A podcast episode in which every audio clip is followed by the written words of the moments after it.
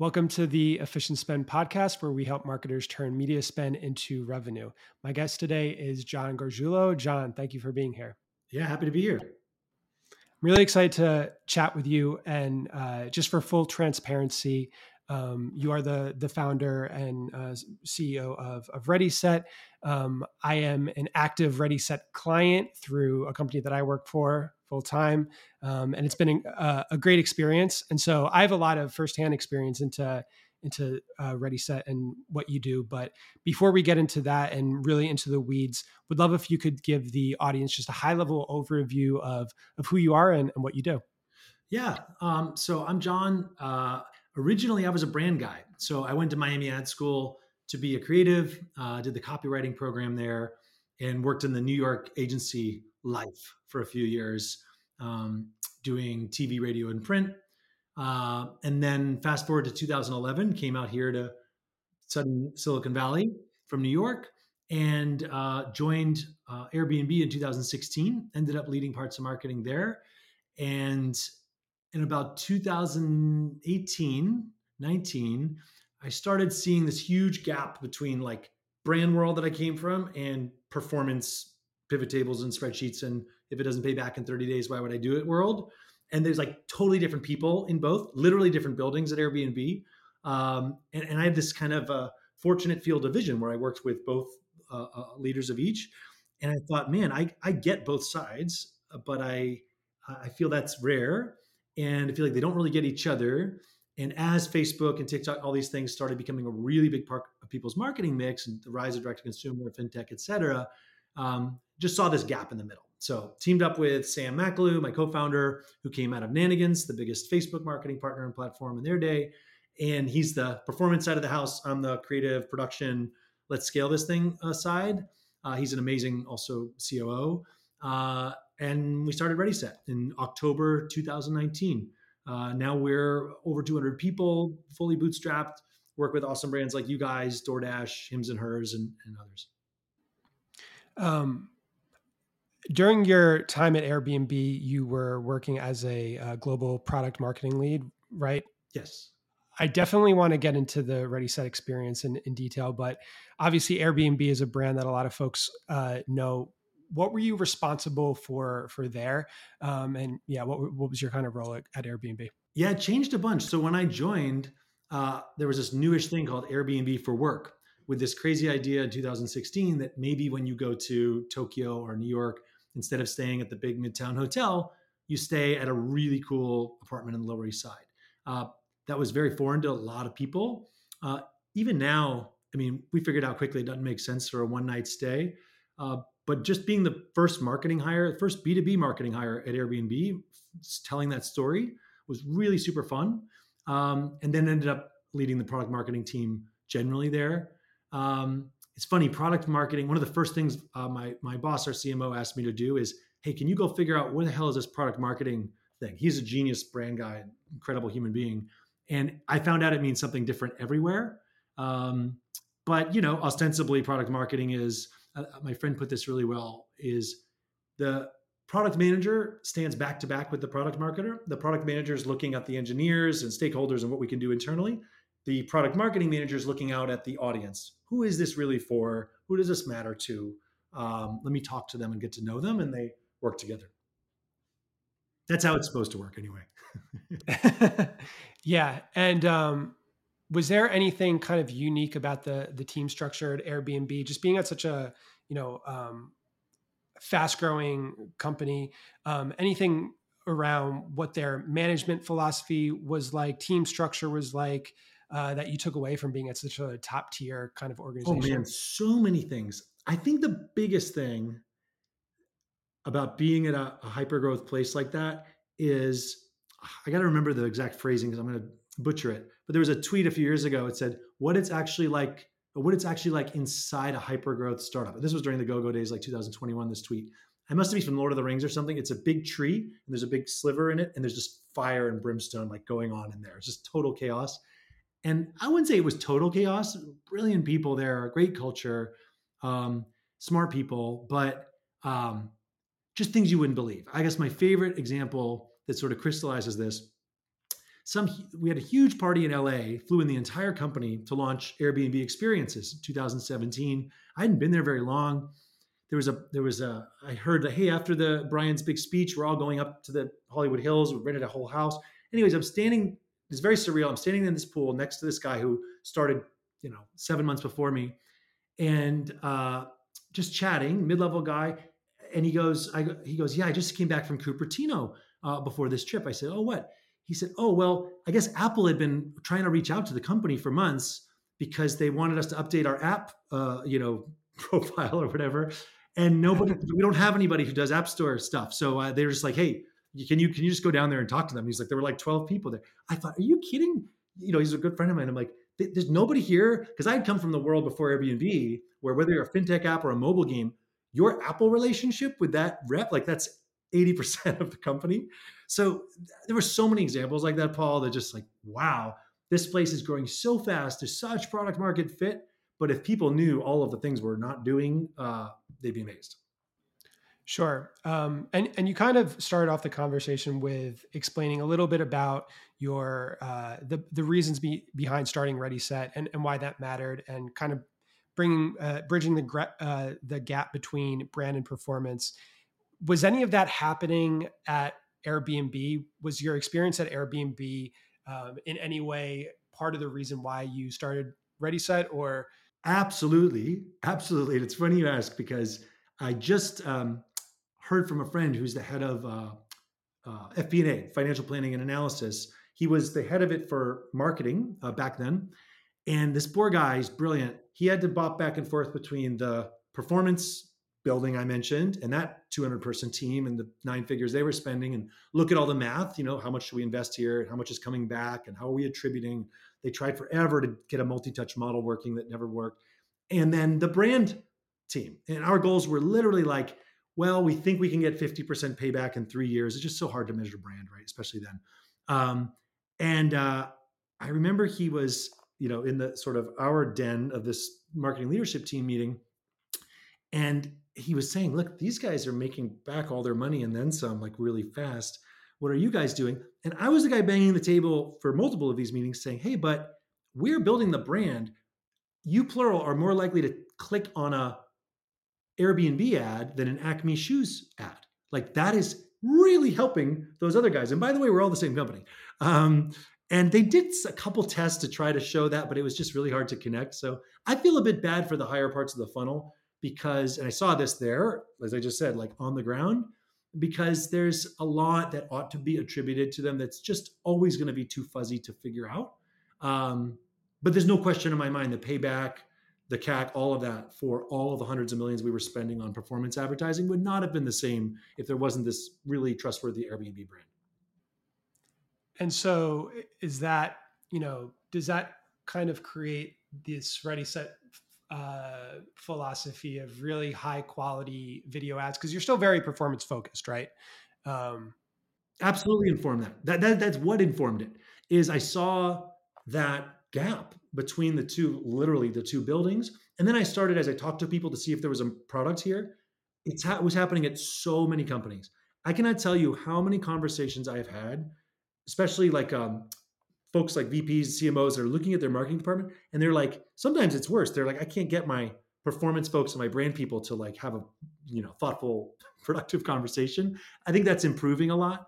Um, but yes, we saw this big gap, and you're absolutely right. Our feeling was, look, brand matters for all the reasons I said. You don't want to ruin the Airbnb brand with crappy ads, which is a little bit of what was happening. However, performance matters too, and you know the point of marketing is to make more money than you spend over time and we ought to do something that doesn't ruin a brand. And there were some other agencies out there that were almost famous for sort of putting out ruiny stuff, um, but that also performs and, and has a point. It isn't just for its own sake. You don't forget, I came from the brand world where it was completely subjective.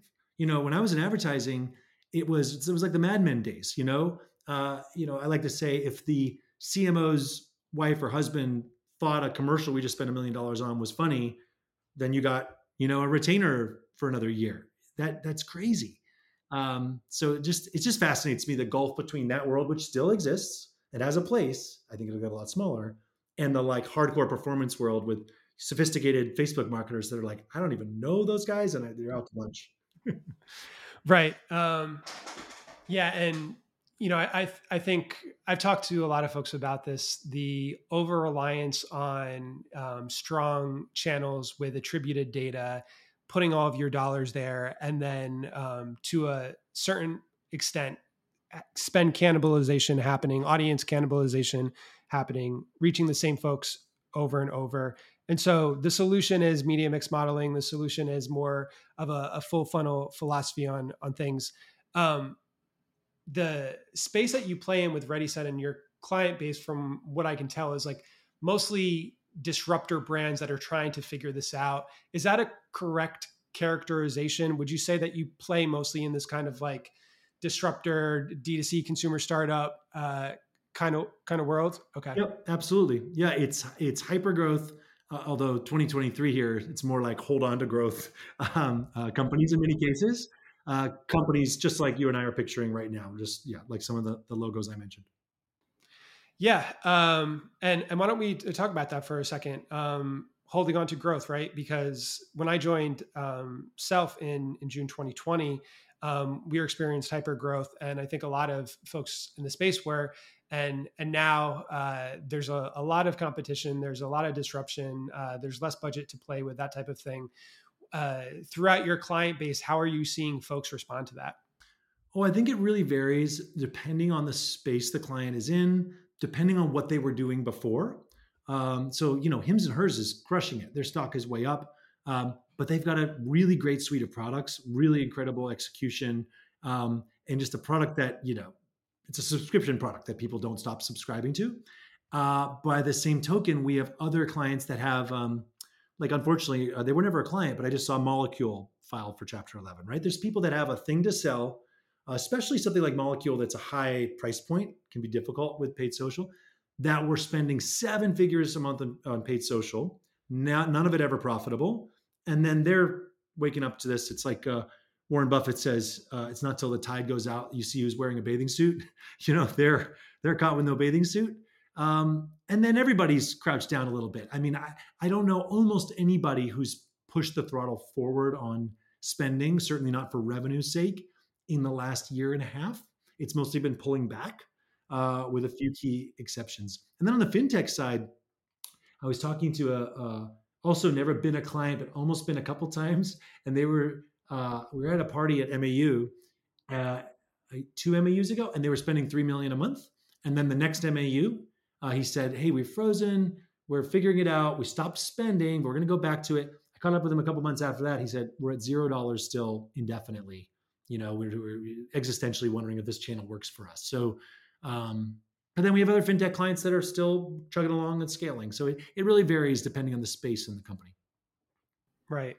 It, it, sounds like uh, in some circumstances, and I know that we're taking this approach, um, it's a philosophy of diversification, not only in your channel mix, but in your product mix and your pricing and, and things like that. And if you're over reliant on one product and you think that's just going to work forever, it's probably not the case. That's absolutely right. Yeah, it, it's even more true in B2B, but it is true in B2C. It's like way better to sell new products to the same people. Like that's what Hims and Hers has done really well, right? They have this ED drug that's really popular and they're like, "Hey, are you having problems losing your hair? You know, Rogaine style foam is uh, uh, off patent, right? We can help you with that as well." Those companies have done really well. Yeah, um, it's even kind of what, what you're doing too, launching new companies, launching new products, right? Um, which we'll get into in a in a bit. Um, I want to talk a little bit about uh, kind of like our relationship from from a high level.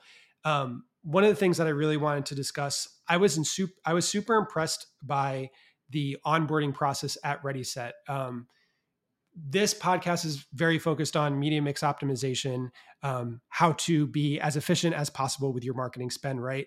And production cost is one lever and, and one layer of that, one part of that component. Um, the onboarding process, I feel very kind of kind of like the Abraham Lincoln quote, right? Um, you know, if you, you want to spend most of your time kind of sharpening the axe, uh, how did you think through this onboarding process and, and, you know, with this end goal of we have this really good client relationship, we understand the product really well, um, and we can go out and produce great content for it. Yeah, I'm really glad you asked. I'm laughing because it was not always so great. Um, one of our five core values, and if I attribute the success of Ready Set to anything, it's our, our core values, which are very much us, very contrarian. You know, you asked earlier about what I learned from Airbnb. It was absolutely that core values that are really genuine matter, and happy to talk about that. But um, one of them is hashtag get better. And this came out of when it was just the two of us, a client would be upset about something or, whoa, I thought this, but it's that. And, and we'd say, okay, let's fix it. And then, you know, he'd slack me hashtag get better, you know, and, and, and that comes from if we can just keep improving, we can always, um, you know, outlast the competition. In terms of the onboarding uh, process, it's gone through a lot of iteration. I think the principles behind it, as far as Sam and I are concerned, are first listening. I think a lot of agencies just bomb in and say, "Oh, this is the playbook," and they plop it down on the table and they just go. And the brand is like, "Hey, wait, where are you going? That's not us at all." And by the way, we tried that last year. And so I think just being humble and listening. A lot of our clients are very sophisticated and know their stuff, and like yourself, and tried things. So that's step one. And then um, being organized. One thing we invest in, I was going to say overinvest in, but I don't think it's over investing, is we have an incredible operations team. We have an incredible project management team. We have a shipping and receiving team for products. Like those are things that not everybody does. They'll often just have a poor, you know, creative strategist two years out of school trying to do all of it. And that's when you hear these horror stories about, you know, we left that agency after three weeks because it was a terrible onboarding experience. And then lastly, I think understanding not only the company, but the customer who is the person that we're talking to? We're about to make these ads. This is a major engagement. A lot is on the line. The company's trying to grow. If we don't understand as deeply as possible, as quickly as possible, who is the persona or multiple personas that this brand is going towards and what attracts them, if we just try to slap on a bunch of, well, you know, this type of hook works for our, you know, air purifier client for a fintech, I think that's the wrong approach. So it's taken a lot of uh, iterations, but I think we've gotten to a place that's sort of balanced all those things. Right. Um, and throughout this, uh, your kind of client mix, you know, scaling the the production over time. I wonder how you how you think about that. Um, and I guess from a more from a creative testing perspective, something that we've done is we've iterated a lot on our roadmap, how we think about testing different themes, uh, different products, and and kind of a, a, a nice mix. Um, when you talk to a, a startup or or a new client, and you think about scaling creative testing, do you have any philosophy or, or kind of like framework you deploy there? Yeah, we do have a framework. It's funny in terms of a philosophy, we do have one, but I find that the different religions among different growth leaders are fascinatingly divergent. Like we have a uh, uh, um, we have a meal delivery kit company you definitely know, and I remember on the first call, the VP of growth, uh, and they've been very successful, said, "I really don't like to try more than eight new things a month. I'm spending the seven figures, but like it's eight things." We have a custom hair care client, big D2C company, and they were proudly telling us how they tried 541 things last month. Both people are really smart. Their brands are respected. They've both done well. So I don't feel, you know, as much as I've seen across so many clients, I don't really feel it's my place to tell either one they're wrong. I think it depends on the on the company. Um, some people are super into iterations and changing out the hook. Some people are super into completely net new concepts. I do think I will give a point of view here. You can, you plural, can overdo the net new thing I find, and I, I understand this, we have clients, and this has happened more than more than a few times, that are like, awesome, we're getting high performing ads. Great, that one's doing well. This one's taking up huge amount of our spend. Now it's been a couple months. We've been iterating on those, leaning into those messages, leaning into that persona.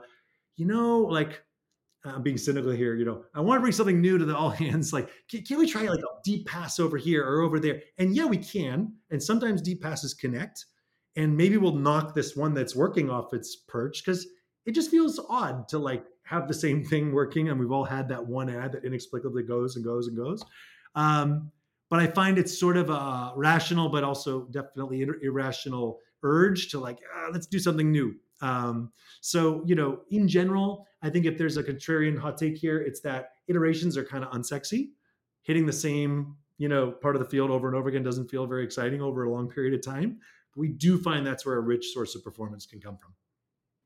Yeah, I, I try to uh, take a, a kind of stance of maybe 80% iteration, 20% net new.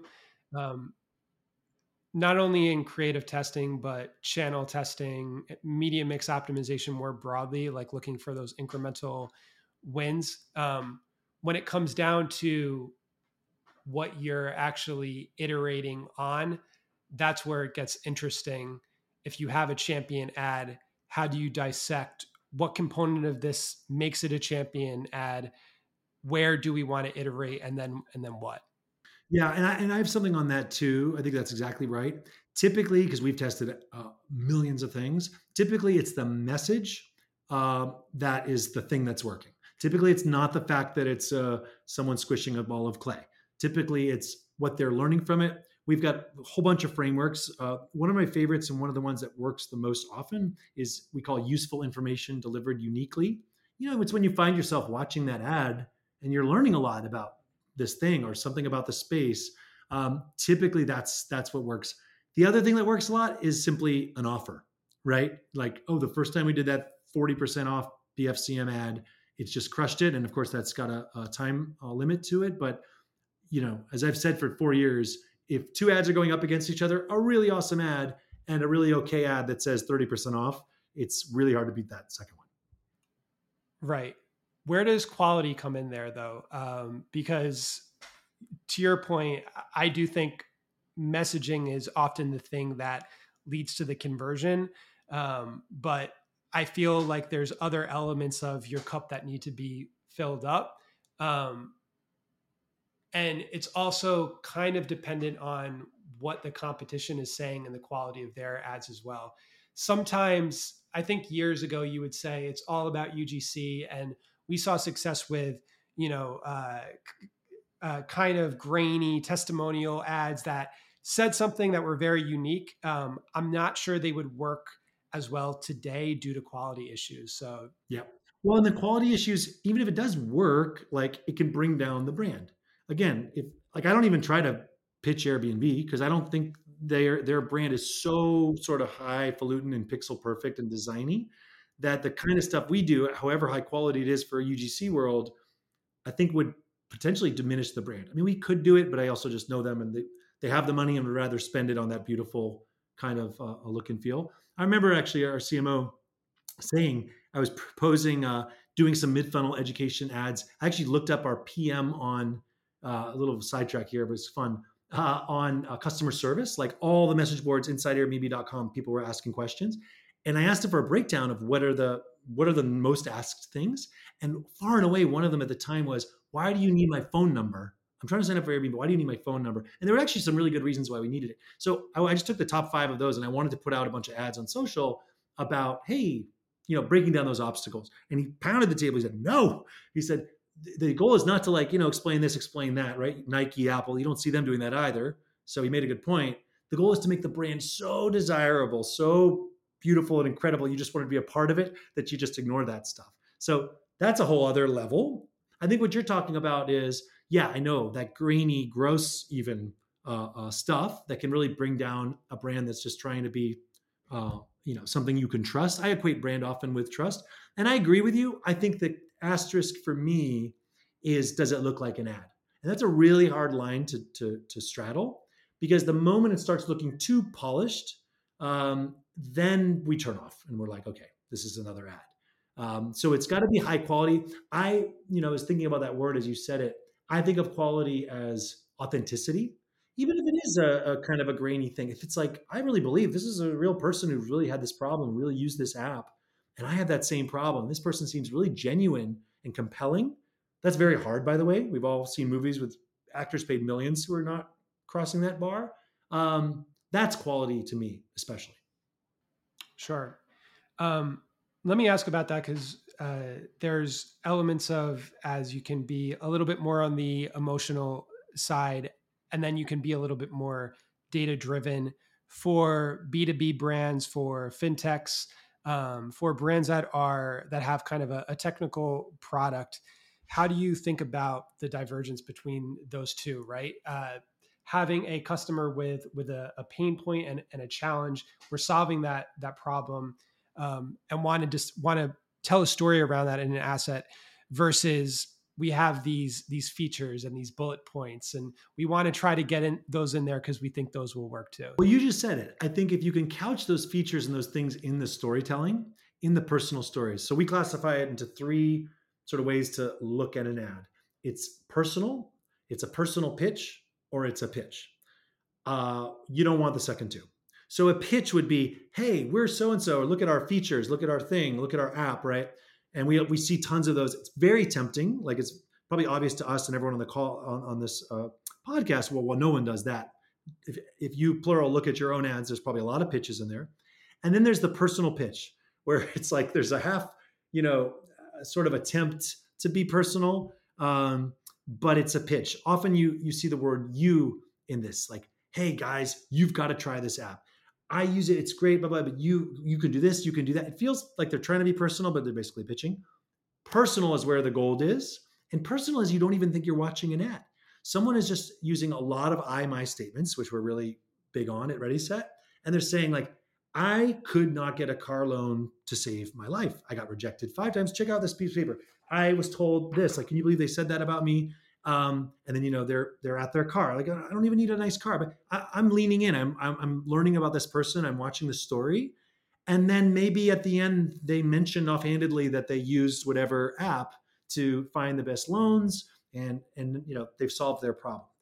That's what you're going for, and you can fold in some of those things. I didn't have to pay any interest. It was amazing. Like I, you know, the other guys all wanted interest. Like so, I think that that is where you get that in is not a pitch, not a personal pitch, but the personal, and you can weave in those things without pitching them. Yeah. How how do you respond then to uh, channel best practices that can maybe make that storytelling a little bit harder? To give you an example, YouTube pre-roll, you want to get your brand in the first couple seconds, right? And sometimes, like TikTok will say, uh, um, you know, uh, don't make ads, make TikToks, right? And um, it's a it's a funny thing because you know that the majority of your uh, the the majority of the viewership on the ad is maybe only getting four seconds in, five seconds in.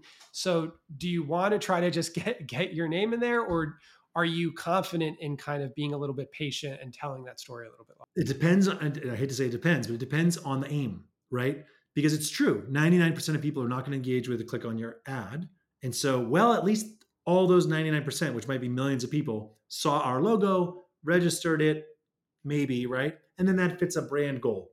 Uh, that's aided awareness, right? In your case, self. Do you recognize this? Yes, that number goes up if you take that approach. At the same time, we've done a lot of tests on this. Showing a logo is almost nothing says ad more than a logo in the bottom right corner, right? Um, so it, it depends on the aim. Right.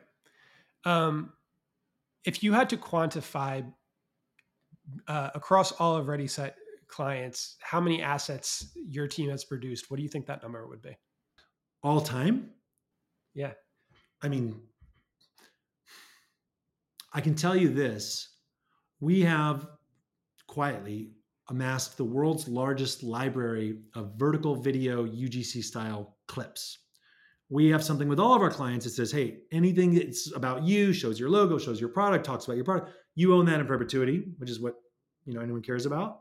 The thing with the woman plopping down on the couch and glancing at her phone from an ad that didn't work in 2019, you know, reverts to us eventually, uh, you know, years later. We have just crossed 300,000 just of those clips because I was wondering of say tens of thousands or hundreds of thousands. Um, so I would say in the high tens of thousands of ads. It'd actually be really funny and fun to put all of them together in one folder. Now with AI, you could probably like read all of the captions on all of them and learn from them, you know? Yeah. What What are you looking to do with those assets eventually? Yeah, well, that's a good segue into. Do you want to go to AI, the AI future? I guess. I guess before we go into the AI future, um, I want to know across those tens of thousands of of ads and uh, you know, do you have do you have any favorites? Do you have any that that you you, you know remember or I'm sure that you don't touch everything, right? But Oh, um, tons of favorites. Or even like anything internal. I mean, do you have? Uh, I, I wonder, like, does your team have kind of a meeting where you show, hey, like this is a really good ad from this brand or that brand, you know, whatever. All right, I'm gonna say I'm gonna say this one at my peril because I think there may be a competitor of yours. But we did an ad for Brigit. Yeah. That I mean, absolutely has creamed it. Major seven figures on this one asset. CEO loves it. We love it. And what was cool about it when I talked about pitch, personal pitch, and personal, it is like beyond personal. Genius creative strategists uh, on our team did this. Um, and it's very TikToky, though it killed it on Facebook as well. And it's he's he's walking into another room, uh, and he says, "Hey, watch this. I'm gonna I'm gonna ask my girlfriend to borrow money." And you just see like it's going through a hallway of like an apartment in East Village or something. He says, "Hey, babe, hey," and it's on her, it's on her laptop. You just feel like you're in the apartment with them, like you're watching a TikTok, basically. And uh, he says, "Can I borrow, you know, two hundred dollars?" She's like, "No." Um, why? And he's like, never mind, I'll just go ask Brigit. And then you hear her go, Brigit, who's who the F is Brigit? It's bleeped out. It says this thing. He's like, no, don't worry, babe. It's this thing. It's like an app. But she's like, well, you're gonna have to pay tons of interest. Like, you better not do that. It's app. She's like, no, there's no interest. So they're just having a conversation, and it's super native, Paul. It's like super native. There's no logo. There's no anything. There's no captions. Um, and people just watched it and were like, I want to know what that app is. So I love that example just because it's so not the kind of advertising Mad Men style that I learned in ad school, you know? Yeah. Um, we're about to uh, attest uh, kind of something similar, um, uh, a proposal uh, gone bad. And, you know, it's, uh, we, we, we just actually reshot this um, really beautiful scene. The, uh, the guy's about to bend down on one knee and hold up. What's your credit score? There you go. Um, which I think it's just, to your point, it's that same thing of okay, we're probably not in, in, your case really fun play on words with Brigit, like that's super cool. Um, we might not get self in that first couple of seconds, but people want to watch and want to listen and see the rest of that story. Yeah, absolutely. I love that idea. And one of my when I was in ad school, I did learn something that's applicable here, which is we were learning how to write long copy. For anyone who remembers like magazine ads or whatever, there'd be that headline and then there'd be a few paragraphs at the bottom. Um, and uh, what I learned was what is the goal of your first sentence? The goal of your first sentence is to get people to read your second sentence. What is the goal of your second sentence? goal of your second sentence is to get people to read the third sentence. And that's all it is. So it doesn't have to be in the first sentence. You know what I mean? Um, you just have to make something watchable and interesting. I think that's where so many advertisers fall down. They're just like, well, I'm doing, ad- I'm an advertiser. I'm doing ads. I need to put, like you said, all my features and I'll put a bunch of bullet points and then I've done my job. Look, boss, I made ads and then they don't work and they wonder why. But what you just described is a much better approach. Right. Um, I love that. Cool. So uh, yeah, you have hundreds of thousands of, of clips now, and and uh, what the hell are you doing with all, with all that? Yeah. So believe it or not, I did not. We did not foresee AI hitting as it has, um, and it's been an incredible tailwind to what I'm about to describe. But our vision is that everything you and I have talked about when it comes to creative, video creative in particular, um, can and will be productized. Somebody is going to do it. I'll explain what I mean. And we'd like to be the ones to do it for better or worse in the world.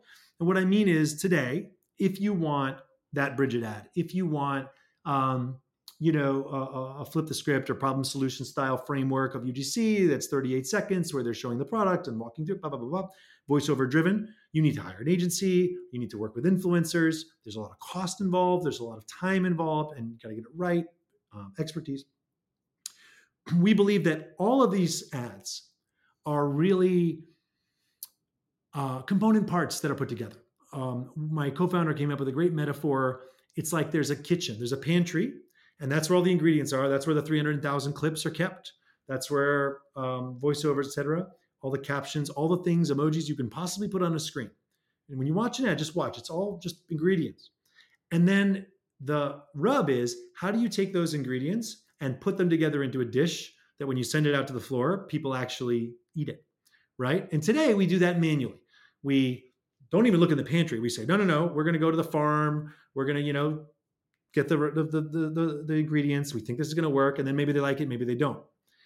I think in the future, and I don't think it's that far away, AI will do all of this. So, in order for AI to do its work, it needs context, it needs the recipes, at least some guidance on recipes that have worked, and we have that as well. And then it needs the ingredients, and nobody else has that. So you'll see an AI startup a week saying they're doing something with paid social, or whatever. First, if you scratch the surface, they, they're almost all unusable. And I scratch the surface of every one of them, but they're all missing the footage. They don't have that. So lastly, we do these three, we call them 360. This is not even out yet, but it will be. We do a lot of uh, what we call these 360 shoots. So incremental to all that footage. We get an actor in our 10,000 square foot LA studio, outside of it, et cetera. And we shoot hundreds and hundreds of things of them doing things over two days.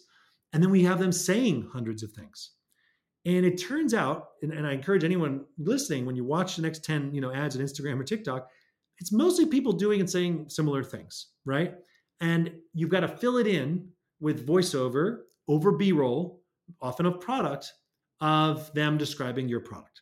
So I'll give you a simplistic example let's say we have a young woman, um, you know, uh, um, in her nice apartment in front of her marble countertop, and there's a whip pan to her, and she says, "You guys have to."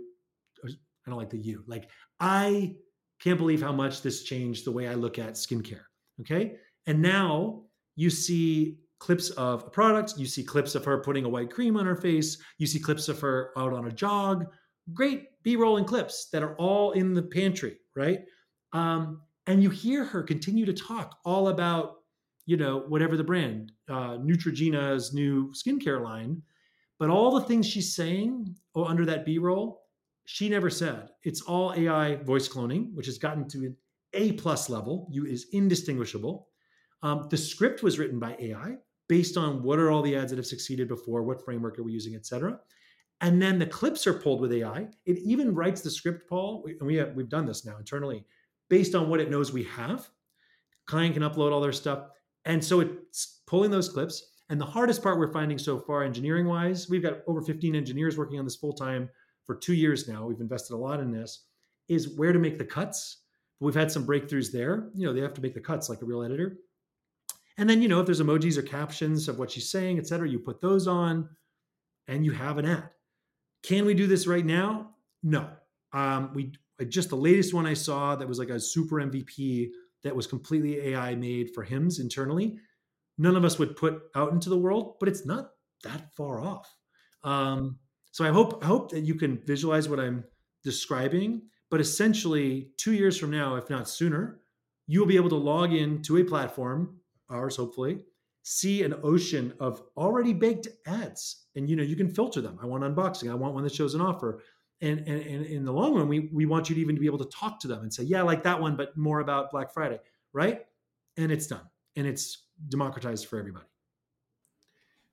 In terms of the uh, data inputs that that you're using, um, to what extent are you actually getting data from the ad networks to say this is good, do more of this? Or is it more I, I, I see your competitive advantage of you're building this kind of like asset library um, but yeah what are the other data points that are that are inputs into this machine? I think that's at first just being able to make an ad. I keep telling our team i don't care if it's horrible but just like calling you up which i will one day and say paul please check this out. And there's 183 ads or you know 183,000 for self and you're scrubbing through them. And i think of it i hate to use this word like stock video in the sense that you don't click on one sunset when you're looking for a sunset and say, yeah, you write an email to Shutterstock saying, can you make it let more red? You just skip over that one and do the one that you like, right? So it's okay to have bad ones. Um, so I'm just trying to get to a place where you can see a viable UGC style ad, eventually connected TV ads. We can get to that if you want. Um, that are, you know, that you will look at as a sophisticated performance marketer and go, that thing's got just as good a chance of working as this other thing that this, you know, whomever is spending weeks and lots of money on. That's step one. I think what you're keying in on is what my co-founder keys in on, which is the data moats that can be involved, learning over time, right? Making sure competitors can only catch up to where we were, um, what is working, what's performing, and building that whole loop. And and it's been interesting. Eric Seufert and I think Adam Lovallo have published on this recently. Eric kind of painted a vision of the future where creative is just part of it. Like smartly, and some companies have already done this with images and swapping in a different picture or something. But imagine with video, the production, the ideation, what we're testing. Did it work? Did it not? You know, you're just getting a notification the next day of you know the types of creative that's working and you can go up to the next level of whatever's important to work on three years from now i wonder if uh, if the the googles and facebooks of the world might try to do this as well and i don't actually know if they if they own those assets. Like if you upload an ad to the ad library would they be able to take that? Hell no definitely not. If they took a reebok thing i don't care if it's a woman flopping down on a couch with a phone and use it in nike ad they'd be in big trouble. Um, and that is that is what we're betting on. Look nanigans got usurped by facebook. Facebook threw them hundreds of clients made them almost go public and then tapped them on the shoulder literally in a meeting at Facebook and said, guys, we love you. It's been great five years. We're going to build all this uh, stuff as well. Uh, and so, you know, that can happen. You do not want to be dependent on a platform that could build the same features. What I am very confident in is that none of these platforms want to go open a studio and shoot, pick what I call pick up a camera. It doesn't scale. Google tried to do it with YouTube. They even just tried to have a network of like videographers you could meet. I, I, I uh, happen to be friendly with the head of uh, YouTube for advertisers. She said that just didn't scale. They got rid of it. So as long as we're the ones with the footage and it's the right footage, right? It's not a stock library. And I was surprised, Paul. Like if you go to Shutterstock and just try to look for like, I just want a nine by sixteen of a twenty something uh, guy looking at his phone and smiling in a non cheesy way in a you know by the ocean. Good luck. It's all terrible. It's all very shiny. Um, so we often say like that that the asset library is really our moat. Um, and I guess a, a, a, obvious question there is then, will you continue to get raw footage, and what, uh, where is there still a place for a hundred thousand dollar, you know, highly produced TV asset, or will that shift over time? And I guess uh, to another ex- extent, there, um, something I'm thinking about. You know, I haven't done a, a lot of high production celebrity kind of like Super Bowl style ads, is is that space also going to be innovated? To me, it feels like components will, um, but yeah, will we still be spending a quarter of a million dollars on a Super Bowl ad? More cynicalness for me, I think the answer is yes. There will always be some of that because of ego. It's really fun to be like, hey, look, I'm a CMO. I want to go hang out with Taylor Swift and make an ad for $5 million. Literally going to Thanksgiving and saying, I made an ad with Taylor Swift for $5 million. No cousin is going to go, what was the return on ad spend over the, you know, they're just going to go, woohoo, you're awesome. so I've, I've seen that world on the brand side. It's still mostly the same. They had a huge scare in 2020, 2021 when Facebook just looked invincible. And it's like, why would you spend on anything else? even Airbnb squenched their brand spend, threw it all over to performance. They're they are famously now sloshed back the other way. Um, I think uh, there will always be Super Bowl ads. Right now, Paul, it's a huge part of advertising spend in the world. Um, uh, those big brandy things, and I think that that will get smaller. They've gotten a bit of a reprieve because you know the narrative of two years ago that like this is all waste of money we're over here on Facebook and Google, definitely making it back. Aren't we awesome? That was really hard for that world to face.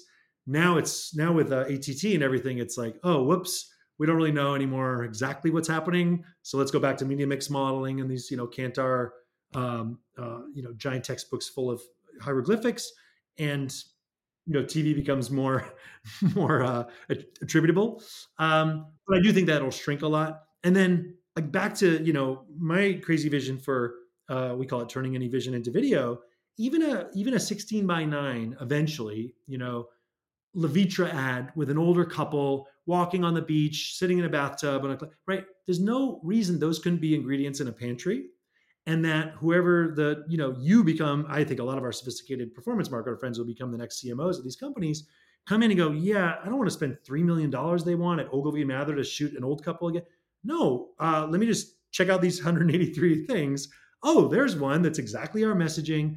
Hey, can you have it be a little bit tweaked there? The bathtub's a little weird, you know, switch to a different couple. Done. High res, 16.9, send it over to the CTV guys. Um, and, you know, like Peter Thiel says, it's got to be 10x better, not 10% better. I think we're talking about 100x better. And again, I think that everything I'm saying is going to happen. It's just like AI is just too good and, and to, to not have it happen. But um, it'll take a, it'll take a time a, a while. Yeah, I, I think confidently in our lifetimes for sure. um, yeah, I was actually uh, hanging out with my family la- last weekend, and um, we were discussing ChatGPT and if ChatGPT could replace a therapist.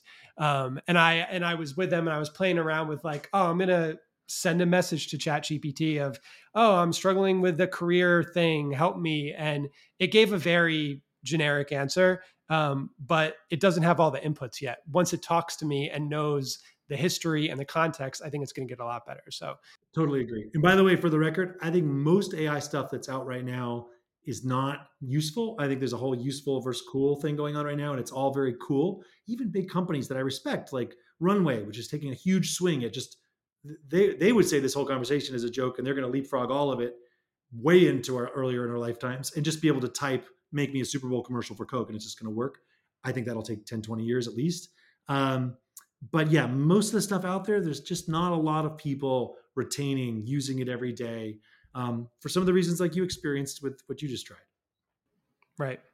Um, cool. Well, thank you so much for uh, for being on the show. It's really uh, great conversation. Um, my my last question, and I ask every guest this, uh, kind of a two parter. Um, I know you haven't really deployed as much m- media spend personally uh, in the past couple years, but you have experience with it. The most efficient spend and inefficient spend uh, that you've deployed in, with media. It is the efficient spend podcast, so I could see why this it is, is. a crowning uh, question. So give me give me a few lenses that that you have in mind when you say like channels or frameworks or the way you deploy it or how accounts are set up or what. I would say if you think about just like a like a, a campaign or or you know um, a point in time, right? Uh, that you saw something and you were like, "Wow, this this just was super high ROI." I think the Brigit ad was uh, one good example of that. But yeah, and, and then another time that you obviously just uh, destroyed, very inefficient and complete waste of money. Oh my gosh, yeah. Okay, so on the efficient side, because for so long we were so laser focused at Ready Set on vertical video ads for Facebook and Instagram. And that was what we did. Let's do this one thing well. That my world was limited to that. And so I've got a few other examples that are not worth going into about, yeah, hit hims and hers or DoorDash or other ads that are just absolutely crushed it and clearly are very, very efficient. And I think it's pretty cool. Like you told a marketer 10 years ago, hey, there's going to be this thing where they make this ad for not much money and it's going to make the company millions of dollars. That's really exciting. Um, since then, Ready Set's gone a lot more horizontal, full service, media buying and strategy, uh, search, etc. Um, so I, I, should have more stories with, for you uh, in a year or so. Um, inefficient is when brand marketers try to use Facebook for brand advertising. Um, I'm kind of of two minds about this. Part of me is like, maybe it's a good place to do it if that's your goal. I think what we've seen is the brand folks bomb in, and I'm an ex brand guy and, and, and get, get them and love them. And they're like, no, no, no, no. What is all this native looking stuff? No, no. You know, I don't care that it's TikTok or Facebook. Here, we need to show this elevated thing, you know, the shiny, the logo, all of that together. And then, and, I, and I'll tell you, Paul, I have had CMOs now multiple times. I've seen this movie say, John, I know it's probably not going to perform great, but like it's really important to us or my CEO whatever. Let's just do it. Turns out every time we do it, definitely doesn't perform great. And turns out people do care that they just spent a million dollars on something that Facebook is saying you made no money back. It's been very inefficient. So, and I and I empathize with them. It's a struggle. Um, you know, full circle back to our high quality, yes. But when I mean brand, when I say brand, you know what I'm talking about. The super shiny, basically um, what I call mini TV commercials on Facebook. It's just not the right place for that, and I've seen a lot of inefficiencies there yeah, you watch some of those ads and you're like, what is what's the takeaway here? You're a little bit confused. Um, cool. Thank you, John. This was great. Awesome. Great to see you, Paul.